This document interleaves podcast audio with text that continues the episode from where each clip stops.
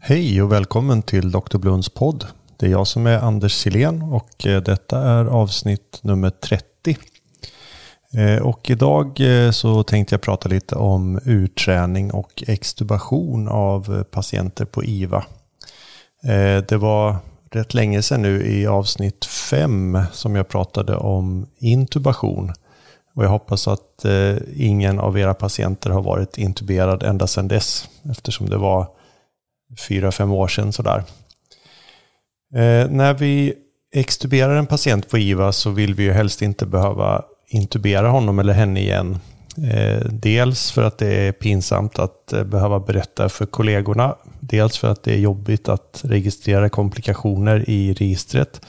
Men framförallt förstås för att eh, det är associerat med en kraftigt ökad mortalitet att bli oplanerat reintuberad. Samtidigt så vill vi inte vänta för länge innan vi extuberar. Eh, patienter patienten mår ju inte bra heller av att ligga i respiratorn i onödan. Det är också associerat med dåliga saker som eh, till exempel VAP. Eh, och det är ju för övrigt en annan komplikation som är jobbig att dokumentera. Vi måste alltså räkna med att en viss andel av våra extubationer följs av en oplanerad reintubation. Eh, exakt hur stor andel som är optimal är svårt att veta. Eh, en del menar att så mycket som 10-15% är bra eller acceptabelt. Eh, medan andra är lite mer konservativa och eh, anger ett realistiskt mål på 5-6%.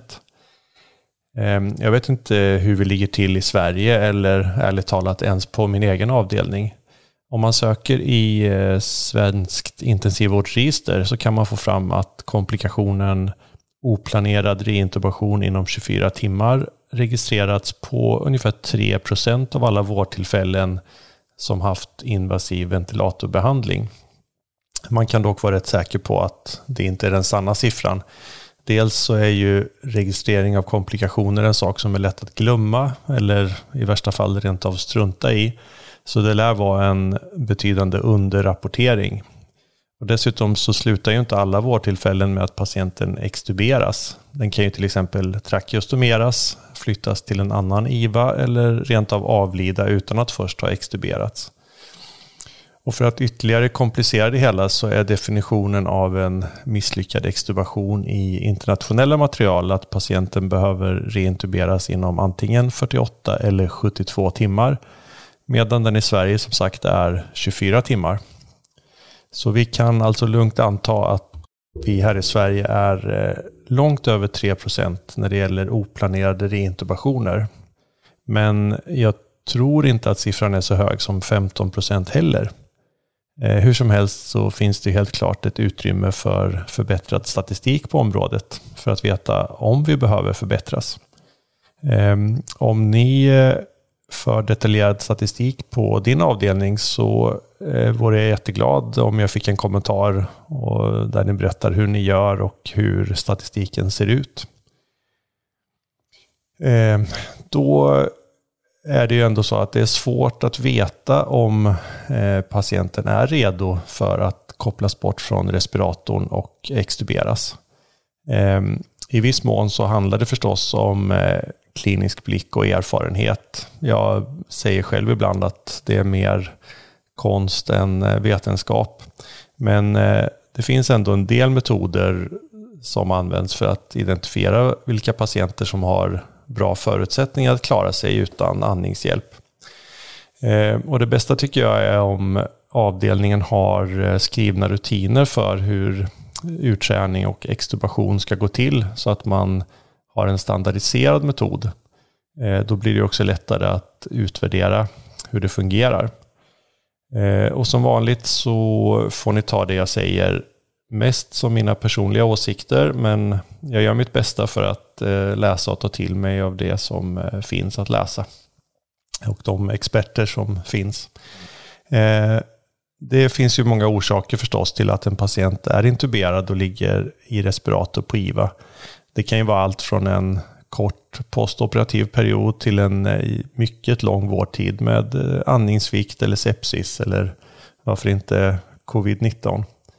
Ehm, så oavsett orsaken till intubationen så är den första förutsättningen förstås att eh, grundorsaken är behandlad och förbättrad. Ehm, nästa kriterium är att oxygeneringen måste vara adekvat för att man ska tro att patienten ska klara sig utan hjälp. Eh, och ett objektivt mått som vi har pratat om tidigare och som ofta används är eh, PF-kvoten, alltså kvoten mellan PO2 och eh, FiO2. Och den ska då vara över 20 kilopascal. Ett annat mått kan vara att saturationen ska vara över 90 procent när man har ett FiO2 på max 40 procent och eh, PIP 5. Ehm, det här kan ju vara svårt eller ibland omöjligt att uppnå hos en del patienter och då får man ju använda sin kliniska erfarenhet istället. Till exempel så kan ju feta patienter behöva ett högre pip än 5 för att eh, undvika atelektaser och eh, för att hålla sin FRC stor nog. Och patienter med eh, underliggande lungsjukdomar kan ibland behöva ett lite lägre satt eh, mål för oxygenering. Eh, hur som helst så är det bra att definiera vilka målvärden som man önskar sig. För att om man senare misslyckas med extubationen så kan det vara värt att omvärdera de målen till nästa gång. Förutom oxygeneringen då så bör pH vara Eh, nära normalintervallet, åtminstone över 7,25. För annars så finns det risk att eh, ett ökat andningsarbete efter extubationen leder till att eh, patienten blir trött och behöver reintuberas på grund av det. Sen så bör patienten också vara hyfsat hemodynamiskt stabil. Och med det menar jag att man inte behöver jättestora doser av vasoaktiva läkemedel. För när man ställer om till spontanandning så sker det alltid en förändring av eh, hemodynamik. Så det måste finnas lite marginaler för eh, försämring. Eh, och sen självklart så måste patienten ha en egen andningsdrive för att man ska kunna överväga utträning och extubation. När alla de här kriterierna då är uppfyllda så tycker jag att patienten är redo för att börja ett eh, utträningsförsök. Eh, det finns eh, många olika sätt att göra det på, men det enklaste och det som jag rekommenderar är att man gör ett enkelt 30 minuters test i spontanandning. Ehm, antingen med ett lågt tryckunderstöd, runt 5 cm vatten, eller om man har en respirator som stödjer det, automatisk tubkompensation.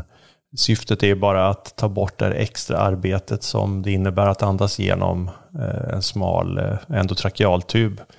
Ehm, eh, så man slår över respiratorn till spontanandning med lite tryckunderstöd eller tubkompensation. Och så observerar man patienten. Och under tiden som det här försöket pågår så måste man vara väldigt uppmärksam på om patienten visar tecken till stress. Eh, det kan vara till exempel ökad andningsfrekvens. Eh, svårt att sätta någon fast gräns där, men eh, över 30 skulle jag börja dra öronen åt mig. Ehm, ökad puls, svängande blodtryck, svettningar och andra stresstecken. Om patienten är vaken så kan man ju förstås också fråga honom eller henne om det känns jobbigt eller stressigt. Eh, och ser man några tecken till eh, ökad stress under de här eh, 30 minuterna, då är det bara att avsluta och gå tillbaka till de föregående respiratorinställningarna. Sen får man då jobba vidare med att förbättra förutsättningarna inför nästa gång. Men om patienten klarar 30 minuters spontanandning med minimalt stöd, då räknas det som ett lyckat försök. Och då återstår egentligen bara att ta ställning till om det är säkert att eh, extubera. Ehm, och det avgörande för det beslutet är om man bedömer att patienten kan skydda sin egen luftväg efter extubationen. Ehm, det är lite svårare att sätta upp strikta kriterier för det, så det blir lite mer en bedömningsfråga. Men ehm, ett minimikrav kan man ju säga är att patienten är vaken, eh, kan röra sig åtminstone lite grann, Eh, kan hosta och eh, svälja. Eh, ibland så kan det vara svårt att hitta rätt sederingsnivå för att kunna bedöma allt det här. Men om patienten är väldigt besvärad av tuben när man minskar sederingen så är det åtminstone troligt att luftvägsreflexer och eller svalgreflexer är bevarade. Så jag blir egentligen mer bekymrad för en patient som helt utan sedering är obekymrad av att ha en plastslang i vrångstrupen, om man säger så. Eh, så jag behöver väl egentligen inte beskriva i detalj hur man går tillväga rent praktiskt när man extuberar, men Eh, glöm inte att suga rent i munnen innan, eh, även ovanför kuffen. Där kan det stå en hel del sekret. Eh, att innan du drar ut tuben kuffa ur ordentligt och sen förstås att ha förberett eh, syrgasmask, högflödesgrimma eller något annat andningshjälpmedel som du har tänkt att patienten ska ha efter extubationen. Ehm, och sen givetvis en plan och utrustning tillgänglig för en snabb reintubation om du nu skulle ha gjort en felbedömning och patienten behöver intuberas på en gång. Ja, eh, för att sammanfatta det här avsnittet då så föreslår jag alltså att att eh, man på varje intensivvårdsavdelning har ett eh, protokoll för utträning och extubation som man försöker följa så gott det går. Ehm, jag föreslår att man gör ett 30 minuters utträningsförsök eh, dagligen eller ja, så fort patientens underliggande tillstånd är förbättrat, alltså det tillståndet som var orsak till intubationen från början och patienten är stabil. Eh, och sen sist men inte minst att man är noga med att dokumentera alla oplanerade reintubationer eh, för att då kunna upptäcka om man är för aggressiv eller för konservativ eh, när man planerar och genomför extubation. Allt detta i syfte då att förbättras och att vi ska få tillgång till bättre statistik för framtiden. Ja, det var allt för idag. Eh, tack för att du lyssnar. Eh, gå gärna in och eh, kommentera på hemsidan drblund.se snedstreck 30 som är numret på det här avsnittet. Och om du orkar så blir jag jätteglad om du lämnar ett omdöme på iTunes eller var du nu får dina poddar. Ehm, det går också att följa Dr. Blund på Twitter och Facebook och eh, dela med eh, alla dina vänner om de har samma intressen som du. Eh, det här är Anders Silén. Hej då!